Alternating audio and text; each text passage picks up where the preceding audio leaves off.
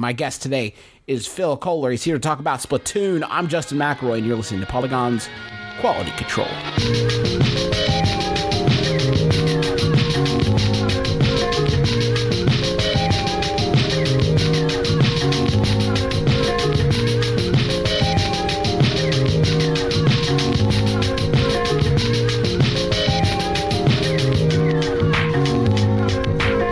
Phil Kollar, the original Hello. quality control guest.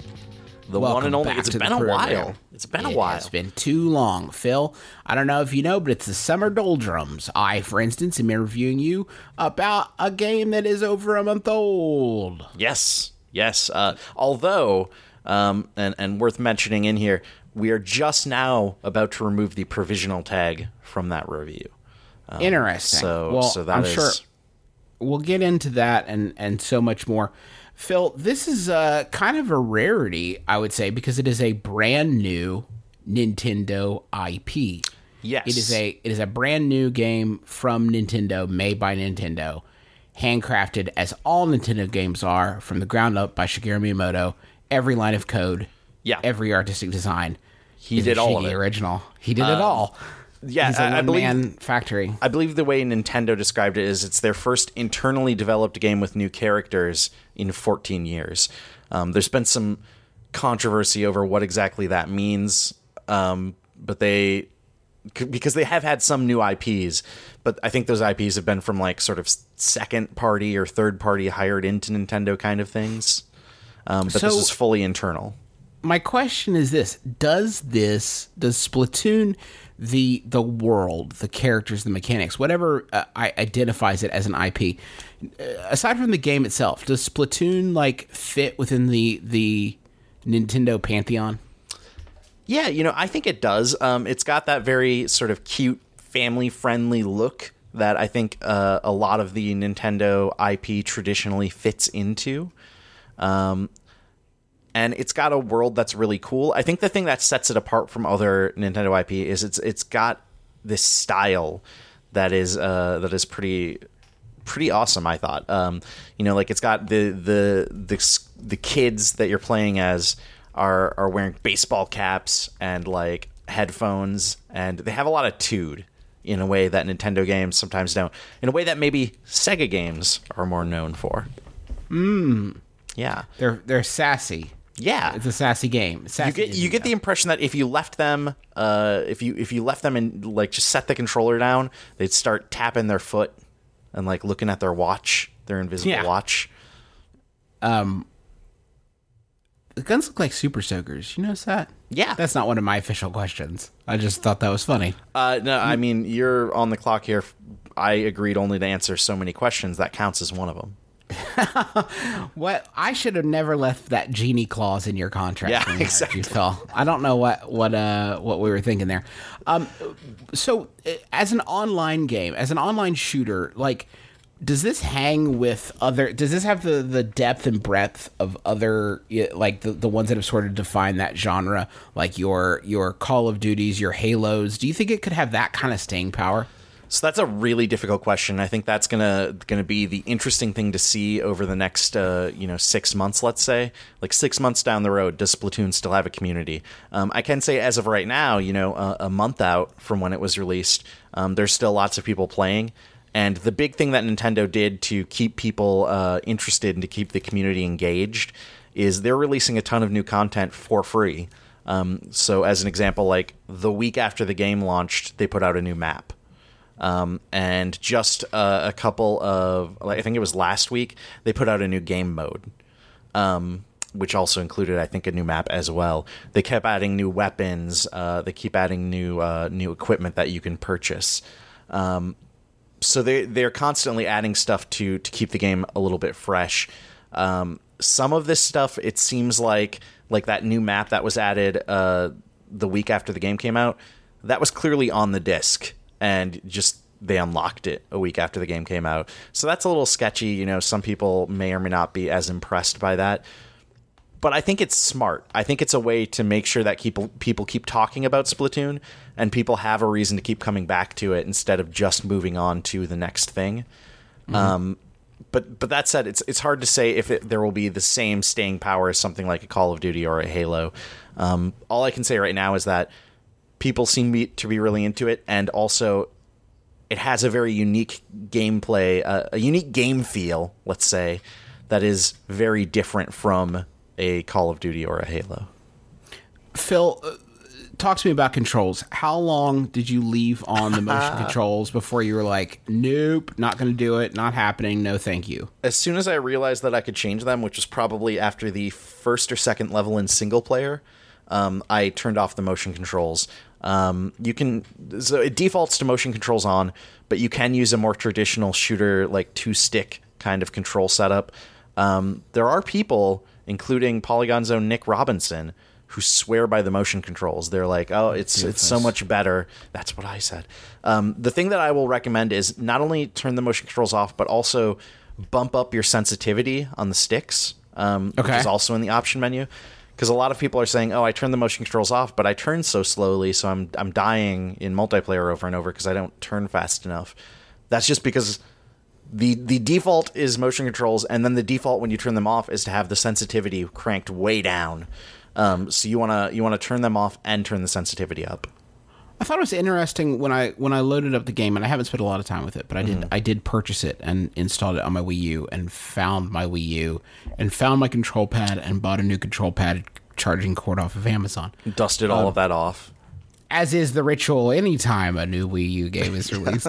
uh, the does uh the I thought it was interesting when you when you load into the world like and and, and you're past the introductory stuff. Um, it really guides you. It explicitly tells you actually to go play multiplayer. Yeah. like the single player campaign is actually like s- sort of weirdly hidden. Like I think it actively tells you like to ignore the, Yeah. the guy who provides the single player. It's not even labeled as such. I'm not even sure I'm playing single player, Phil.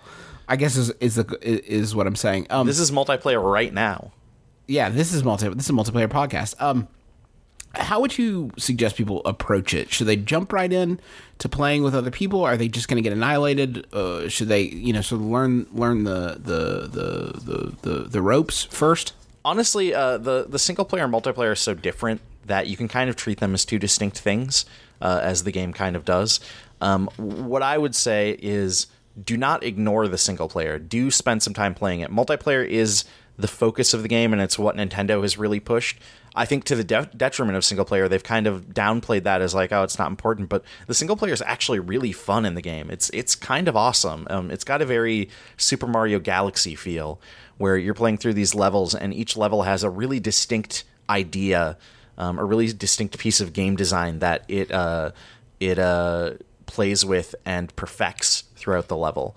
Um, so I, I highly recommend playing the single player. Um, that said, you don't need to play it to figure out how to play multiplayer or anything. Um, and the multiplayer is straightforward enough that you can basically just jump in and learn it. Phil, I hate to interrupt the discussion, but we need to take just a very quick break to thank our sponsor. This episode of Quality Control is brought to you by Loot Crate. Would you classify yourself as a geek, gamer, or pop culture nerd?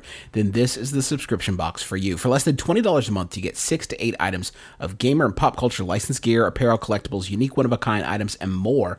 Make sure to head over to lootcrate.com slash control and enter code control to save $3 on any new subscription. Every month there's a different theme, and all items are curated around that theme. They're inspired by uh, classic movie and video game releases, as well as pulling from pop culture classics. Previous loot crates have included items like Star Wars, Marvel, The Walking Dead, Legend of Zelda, and many more. This year, thus far, there have been crates featuring some exclusive items from Star Wars and Voltron, as well as some epic geek apparel and awesome retro gaming inspired mashup figures. Uh, a crate all about strategy games, a crate all about covert operations, a crate all about my middle school years. That's that one's made up. Basically, Loot Crate is a friend who knows exactly what you'll love and surprises you with an awesome present every month. You got until the 19th at 9 p.m. Pacific to subscribe and receive that much crate. When the, when the cutoff happens, that's it. That's your only chance. So go to lootcrate.com slash control and enter code control, and you can save $3 on a new subscription today. How uh, uh, how's the experience if you want to play with friends? I really don't play many multiplayer shooters unless I'm playing with with at least one other person. I, am not sure how that uh, works in Splatoon or on the Wii U in general. Like, works- What's that, what's what's that experience like? It works poorly. Um, Okay, I think that's the, the best way to say it. Uh, there is no voice chat in Splatoon for one. Um, so you know, if you're planning to play with friends and you really want to talk to them, if you really want to, um, you know, come up with some strategy, um, which you know this Just is a game. the Ventrilo app into your Wii U. Exactly. You're gonna have to. You're gonna have to have your your laptop next to you and Skype opened up or something. Uh, and it, it is a game where it, it benefits from the teams working together and really having some strategy, especially once you get into ranked mode, um, which has some of the more complicated game modes. Uh, so that's a little bit strange. Um, even worse though is the there is no way to form a team with your friends and enter a game as a team if you want to play with your friends, what you have to do is one of your friends enters a game. Um, they're on your Wii U friends list. There is a spot in the, the multiplayer menu in Splatoon where you can say join a friend. It'll give you a list of all the friends who are in games right now, um, and you can click to join.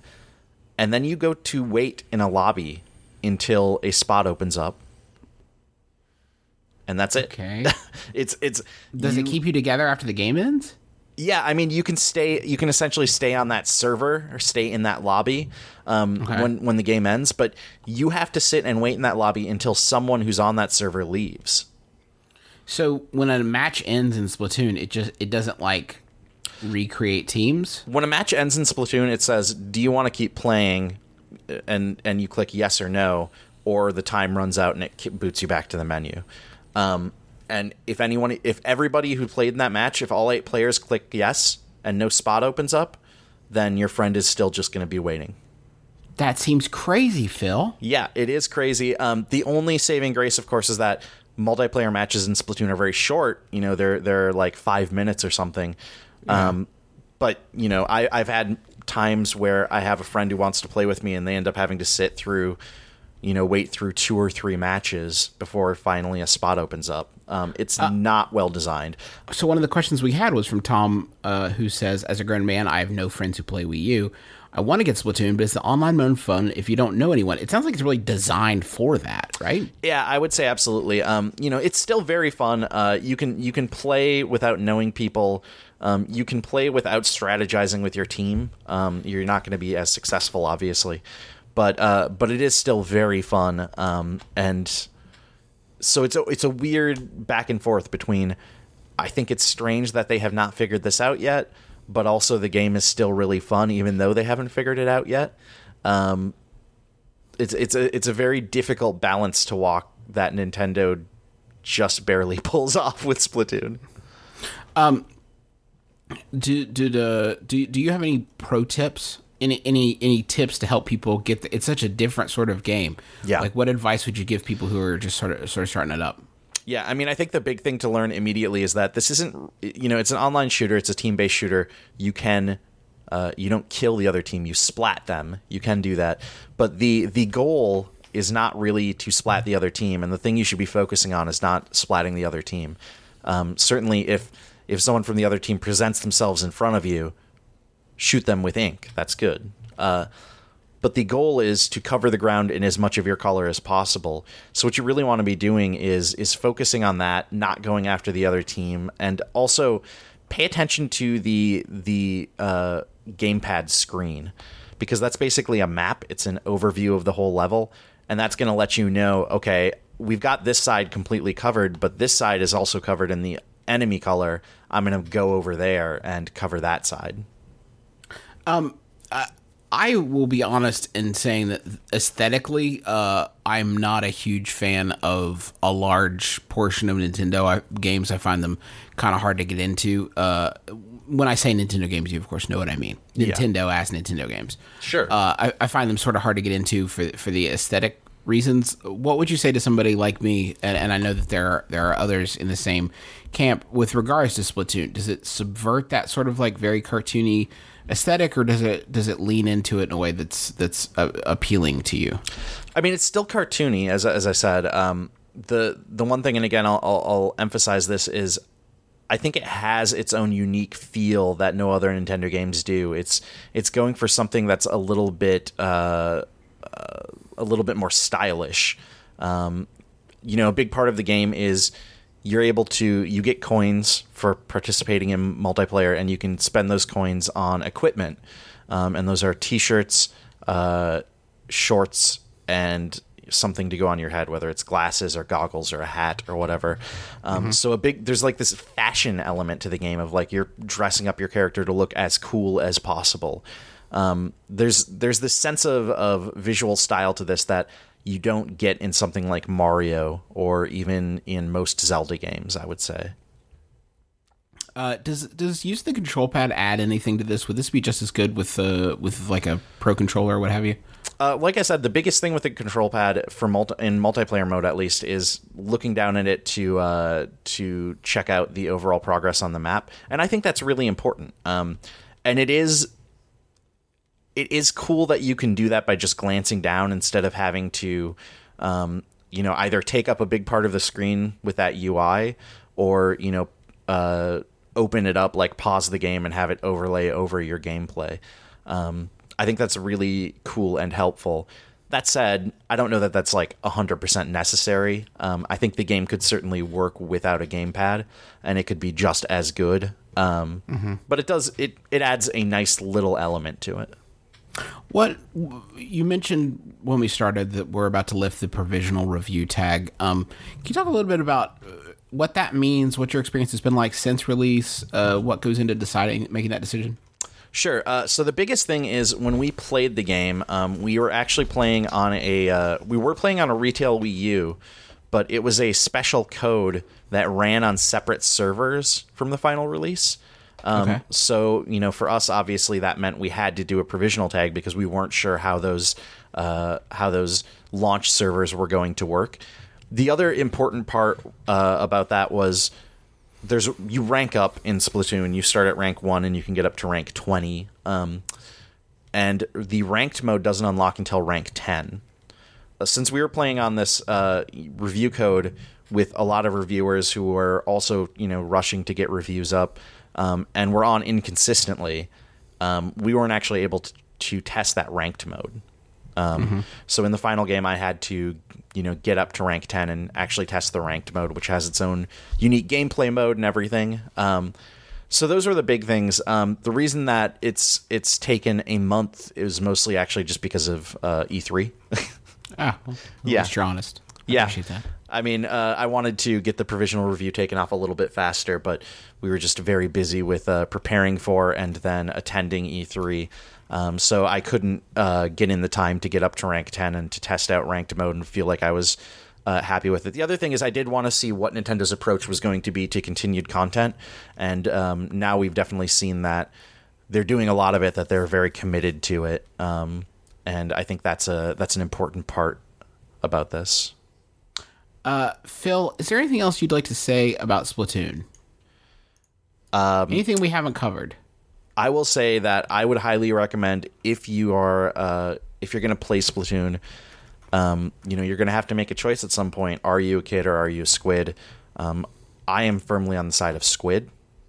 Um, That's that's the choice that I've made. Idea being that like you're either a squid pretending to be a kid or a kid pretending to be a squid, right? yeah, Are you a squid that transforms into a human or a human that transforms into a squid? I'm 100% uh, in the game and in real life a squid that transforms into a human. Whoa. This is like Ladyhawke. You Yeah. see that flick? It's a good movie. Yes, absolutely. I haven't seen. This has been our, our Ladyhawke review show, Quality Control. Phil, uh, thank you so much for joining me for this very special episode. Sorry it's taken us so long, but we wanted to wait till this provisional tag was lifted. That's my excuse. at Sure, least. yeah, I don't buy it. that- I don't know if that holds ink. anyway, that's going to do it for us on Quality Control. Until the next time we have a uh, game to talk about. For Phil Kollar, I'm Justin McElroy, and thank you for listening to Polygons Quality Control.